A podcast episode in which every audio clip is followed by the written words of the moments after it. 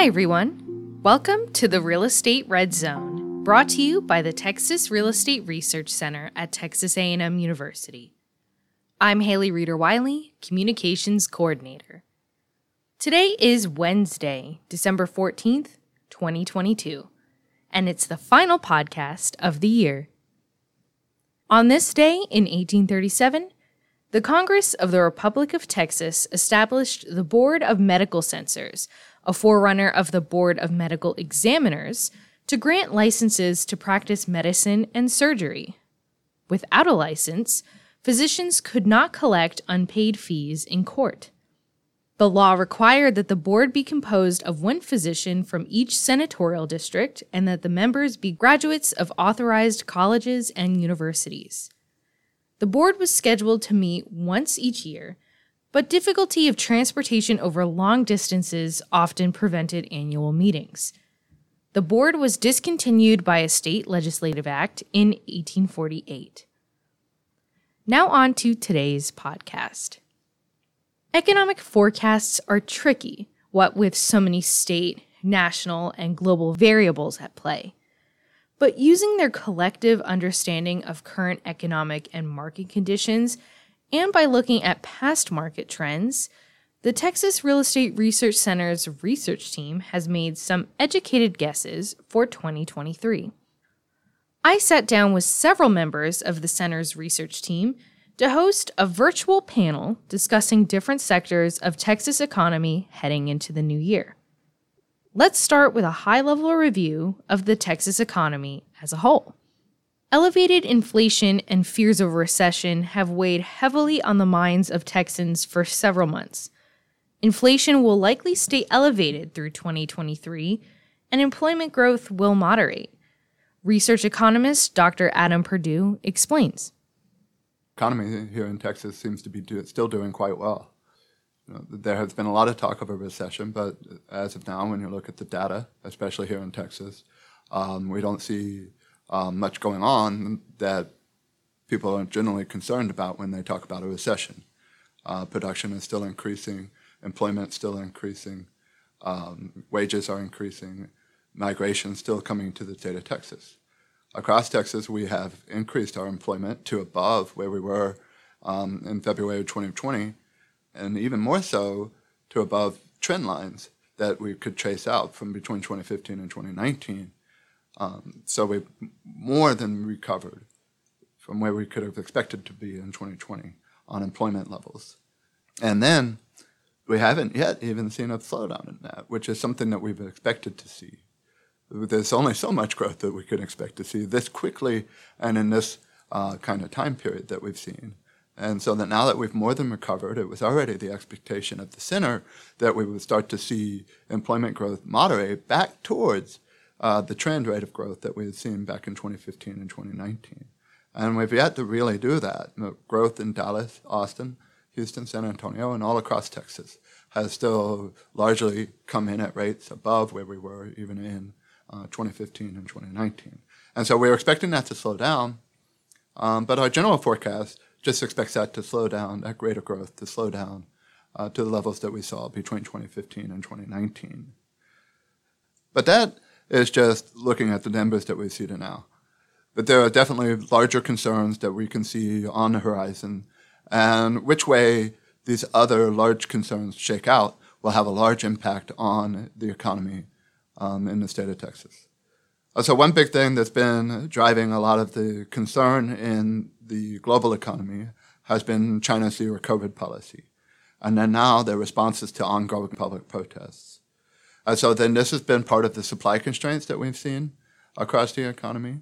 And so if it gets better or worse in China, if they continue to clamp down or clamp down even harder, then we would expect to see supply constraints increase, and that being harder uh, to get to goods and services that we use to produce other goods and services, but also for our local consumption. But if they lighten up, then the opposite would happen. And that's mostly what we kind of see with these big things, right? We don't, right now there's already some constraints. Um, we're not one hundred percent sure exactly which way they're going to go. And so this also includes Russia's war against Ukraine, which has disrupted global grain and energy markets. And this has increased instability across the globe. and also helped contribute to inflation. If that gets worse over there, if the conflict gets worse and causes even more of this instability, then we might are more likely to see a recession in the coming year or two. If it gets better, then it will help ease those concerns. And related to Russia's war is Europe's energy situation. And so they have stopped taking in as much of the Russian oil and natural gas. And so then they are, are very close to potentially having to shut down much of their economy um, if the winter is too cold. If that happens, then that increases the concerns um, for our economy as performance over the next year. And then finally, the Federal Reserve is attempting to control inflation. So this is rather unprecedented situation with COVID and the rate cuts that we saw with COVID, which is also kind of what caused the housing prices to increase somewhat. But now the Federal Reserve has reversed course uh, to try to fight inflation. And this obviously is also having an impact on, on the housing market, but the economy at large. And so then each of these can go either way and cause us to change our forecast. The Fed's fight against inflation has led to increasing mortgage interest rates, which have put downward pressure on home sales. Regardless, the market will still be tight in twenty twenty-three, though prices will likely level off. Lead data analyst Joshua Robertson shares more insights on next year's housing market. Well, everyone's obviously wondering what's going to happen in twenty twenty-three. I think to get into that, we need to talk a little bit about where we're at right this moment. As of the time of this recording, sales have noticeably dropped off, largely due to the, the rapid rise in interest rates. And so what's dictating interest rates is largely the actions of the Federal Reserve uh, trying to fight inflation. I'm sure everyone's very aware of that situation. And so a lot of twenty twenty-three is going to be dictated by how far we go in controlling uh, inflation, because as rates increase, so will mortgage rates. And of course, we, we've seen just how much of an impact that's had on housing sales. Uh, some of the thoughts Uh, regarding sales specifically is, you know, is the worst behind us? You know, with such a rise in interest rates, is that kind of a knee-jerk reaction? Are people just kind of wanting to see what the first volley looks like? As it pertains to Texas, you know, there are still uh, strong demand drivers. For example, uh, this time last year, we were talking a lot about demographics, you know, who's buying homes. Uh, a lot of millennial households forming families and, and moving uh, and upgrading into uh, into houses. Those people are still here, and they still need housing. And of course, Texas, along with Florida, has benefited greatly from people moving from out of state. A lot of those people are higher uh, income earners, so those people are still here. And so that that's still going to be a positive de- demand driver. I think one of the things that have been kind of surprising Uh, with with a massive drop-off in sales, home prices have cooled, but not as much as what some people would expect. So according to our data, Texas median housing peaked back in June. I believe the uh, the amount was three hundred sixty thousand dollars. Right now, it's at three hundred thirty-five thousand dollars. So that's that's a twenty-five thousand dollars decrease. So it has has cooled some, but for reference, twenty nineteen, right before the, the COVID pandemic, median price was two hundred forty-one thousand dollars. So I don't think we're going to get anywhere near that. Uh, even if you double the amount that we've dropped since June, that that's that's still going to be above three hundred thousand dollars. So I think a lot of people have been kind of surprised at how resilient prices have been. And for the most part, it's still a tight market. Historically, months inventory is is basically kind of right back to where we started uh, right before the pandemic, right around three months. Uh, days on market, the, the, the window of time needed to sell home uh, throughout the state is around forty days, give or take. Uh, before the pandemic, it was a little bit above sixty days. Uh, so there there are several indicators that show that it's still a fairly tight market. It has cooled down from the extremes, but it's still historically uh, um, you know, pretty competitive. I think right now another aspect is the construction market. That that has certainly cooled down quite a bit. I think I think that's one aspect of the market that we'll continue to to look at. So yeah, volume has has has decreased. Prices for the most part re- resilient, and so I think I think we'll see more leveling off into into twenty twenty-three. Um, in terms of sales, you know, of course, anything can change, but I, I think it's safe to say that we probably won't have sales numbers, you know, close to twenty twenty-one, uh, twenty twenty even. That was a very exceptional time frame, you know, dictated by mortgage rates. Uh, even if we dip back back down to twenty nineteen levels, twenty nineteen was a record year, by the way. So to have a year, a sales year uh, in that ballpark is nothing to be sad about. The pandemic disrupted the office and retail markets as many companies moved toward remote or hybrid work and e-commerce. Will that trend continue into next year? Research economist Doctor Daniel Oney explains. I'm going to talk about uh, three of the, the major commercial assets that we addressed in our twenty twenty-three uh, commercial forecasts. Uh, and I'll have a little bit of information uh, statewide, but really, you know, commercial markets like housing markets are local, so uh, we want to spend a moment talking about the, the trends and the performance in some of the bigger metros in the state.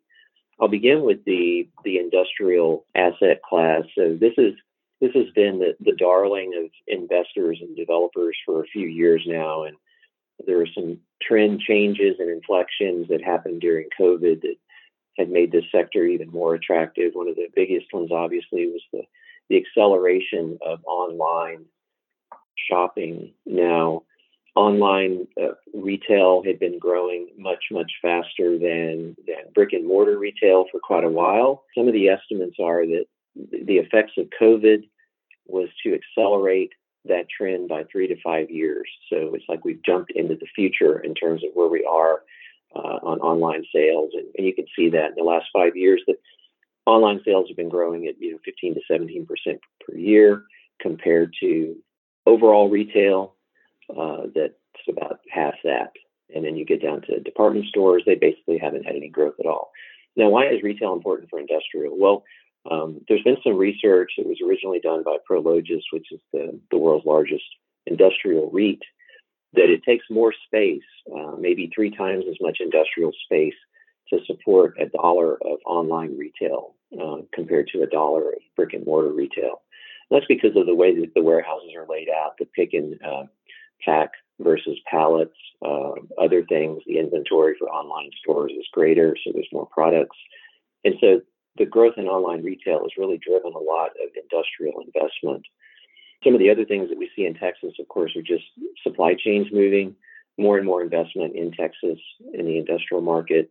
Uh, in every market. One of the surprising things is uh, a city like Austin, which has historically been mostly office-focused, has had really dramatic growth in both its employment and industrial uh, and its industrial inventory. So the trends and what we think is going to be happening in the industrial space going forward is that recent geopolitical and macroeconomic issues like interest rates going up, it's making it harder for developers to to borrow the money to to build speculative buildings. And we've seen a lot of inventory growth from developers building a building and then the uh, the retailers or the manufacturers coming along and just taking that space because there's been so much demand.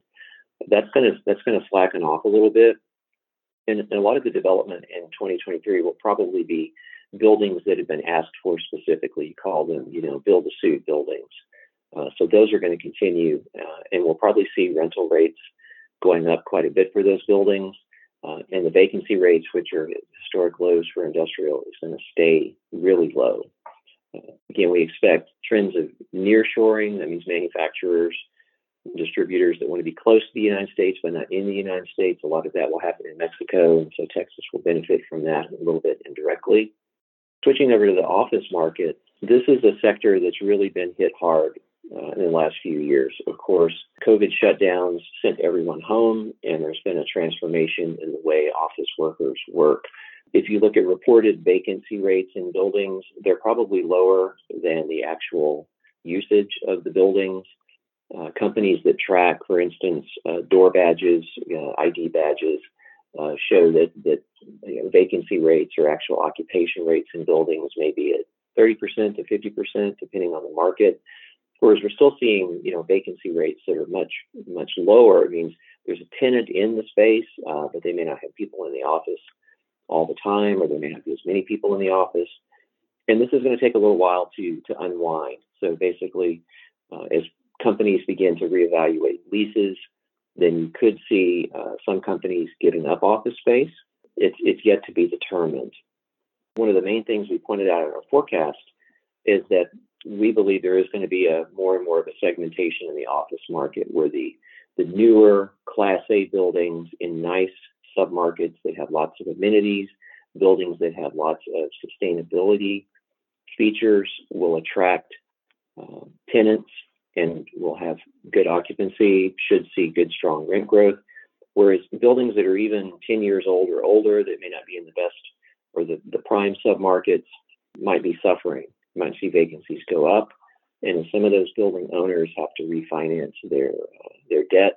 Uh, they could be forced to negotiate new uh, new terms, and maybe even accept lower rental rates just to get people in the building and generate some cash flow. And finally, we'll talk a moment about retail. You know, brick and mortar retail, uh, people have been uh, predicting its demise for a long time, and we did discuss earlier on industrial and how retail is affecting that, that asset class. Uh, but we think that one of the things that's happened after COVID is a lot of people have had the interest to, you know, get back out, mingle. You've even seen, you know, more activity in traditional malls. So we think that brick and mortar retail will be fairly stable in twenty twenty-three, barring a, a recession where you see unemployment go up and incomes go down. That would, of course, hurt retail. But there's a lot of experimentation. Uh, retailers are trying new store concepts. You're seeing different uses going into um, retail strip centers or power centers or malls that didn't used to be there. One of the biggest trends are fitness centers.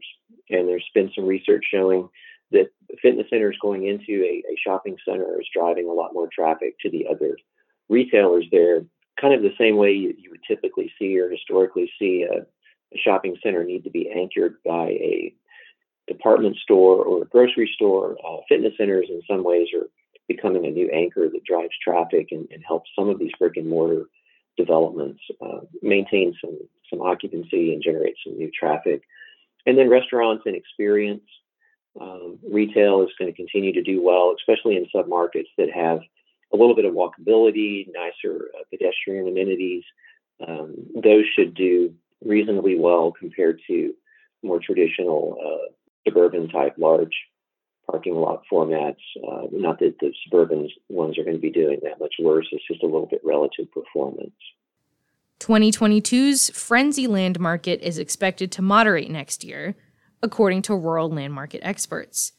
Two of them, research economists Doctor Charles Gilliland and Doctor Lynn Krebs, are here to elaborate. Well, for the past couple of years, uh, it has been remarkable to watch what's going on in the land market.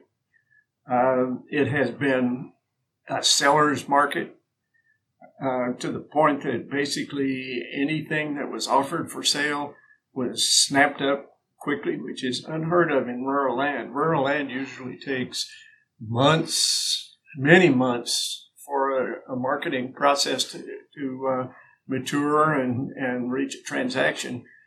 But that was not the case for the past couple of years. Uh, there is evidence now that things are slowing down, and when you hear that, you might think that it's becoming uh, a buyer's market, but that's not necessarily the case at this point.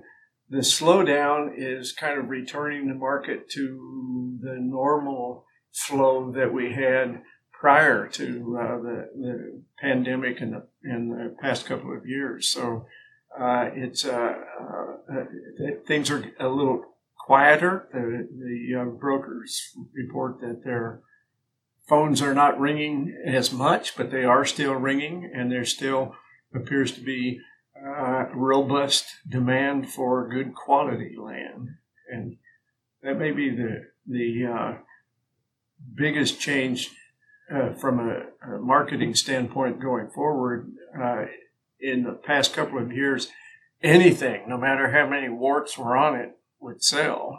And in, in the uh, current uh, process and going forward, uh, that may not be the case. Uh, the less attractive properties may may wind up sitting there for a while with not much attention to them. But if it's a good quality uh, property, from all reports that I get, there's still strong demand for that.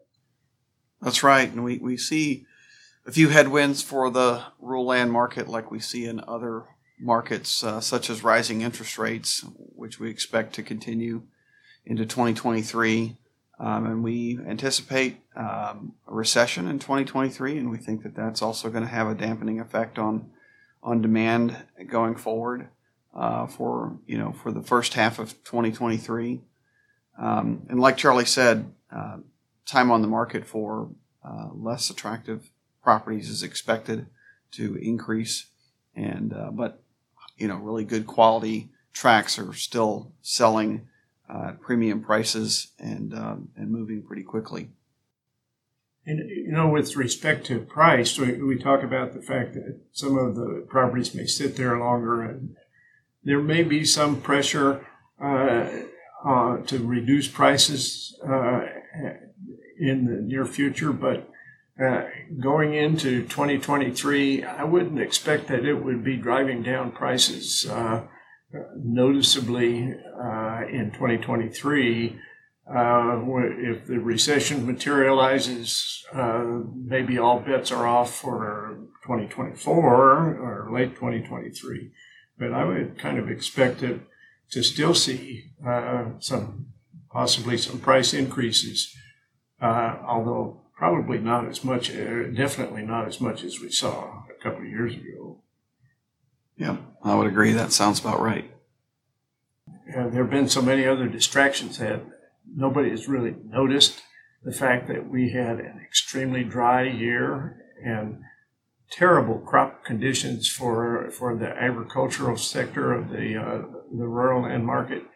Um, the uh, going forward, that may have uh, a couple of uh, implications for cropland sales. Uh, first of all, um, there uh, may have been some pressure put on the bottom line of, uh, of farmers, and so they may not be as uh, anxious to, to buy as they have been. And also, investors may be a little reluctant because of the, uh, the big increase in the input costs and um, not much revenue coming in. Uh, th- having said that, the farmers uh, this past year are probably in pretty good shape because of crop insurance that covered that, but uh, that's something to keep an eye on going forward uh, as the year progresses, to see what, what happens with respect to the, to the uh, uh, ground moisture and that, that sort of thing. What, what kind of crops can we expect going forward? Next year's energy market will be categorized by uncertainty and volatility. Research economist Doctor Harold Hunt wraps up today's virtual panel by sharing his thoughts on the oil and gas sector. You know, uh, we've come up with a forecast next year for uh, crude anyway of somewhere between eighty dollars and one hundred dollars a barrel. And so I would say that's a fairly wide range. But to me, the two big trends are uncertainty and volatility in the oil markets. I mean, I've never seen anything quite like this in my career. On one side, you've got the fear of recession, and that's really affecting current prices more. I mean, today, as we sit here, crude is in the low seventies. Uh, it's come down a bit from the eighties in the last couple of weeks. But then on the other side, we're hearing that uh, China lockdowns from COVID are ending. And so if that happens, that's going to increase demand. So how do those play out? It's hard to say. Are we really going into a deep recession or a shallow or not even a recession? And then on the supply side, you've got the uncertainty with Russia. So Russia and the Ukraine war, how is that going to go? And then the E U established an embargo on their oil and also a price cap. So how is that going to play out? That just went into effect. And also on the supply side, we've had a shortage of labor and material for quite a while.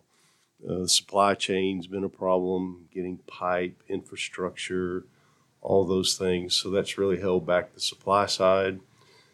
Uh, the federal government has been given mixed signals. It's like, we want you to drill a lot right now, but in the future, we're really not that crazy about oil and gas. So how does a company operate in that environment? How do you plan for the future?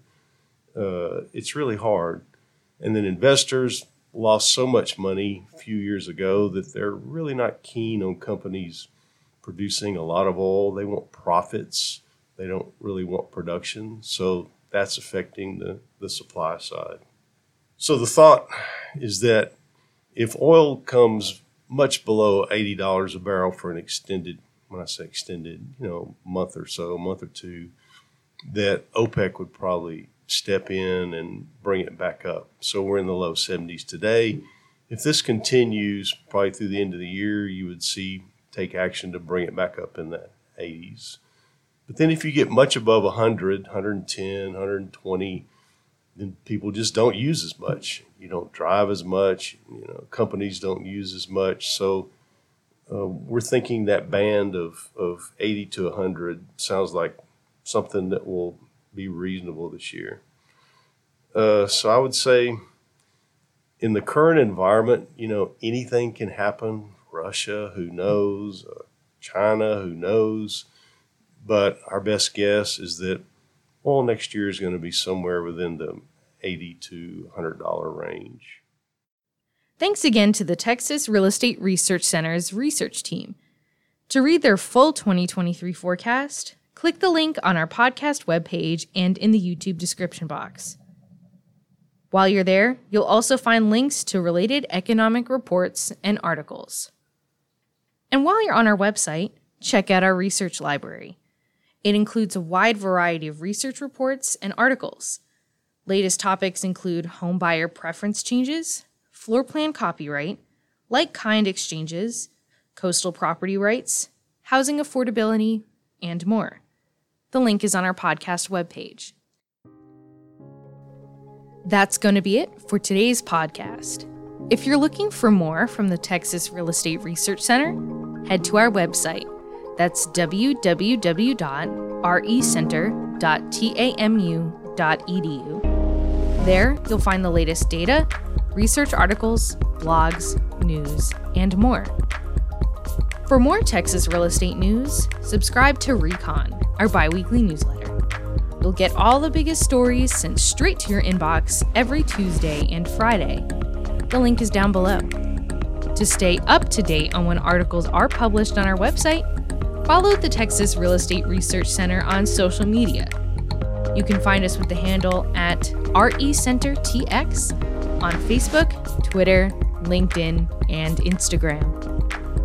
For more podcasts like these, you can subscribe on iTunes, Spotify, or to our YouTube channel. All podcasts are also available for free on our website. Thanks for joining us today in the Real Estate Red Zone, brought to you by the Texas Real Estate Research Center in College Station, Texas, where we've been helping Texans make the best real estate decisions since nineteen seventy-one. This is Haley Reeder-Wiley, and have a happy new year. Bye!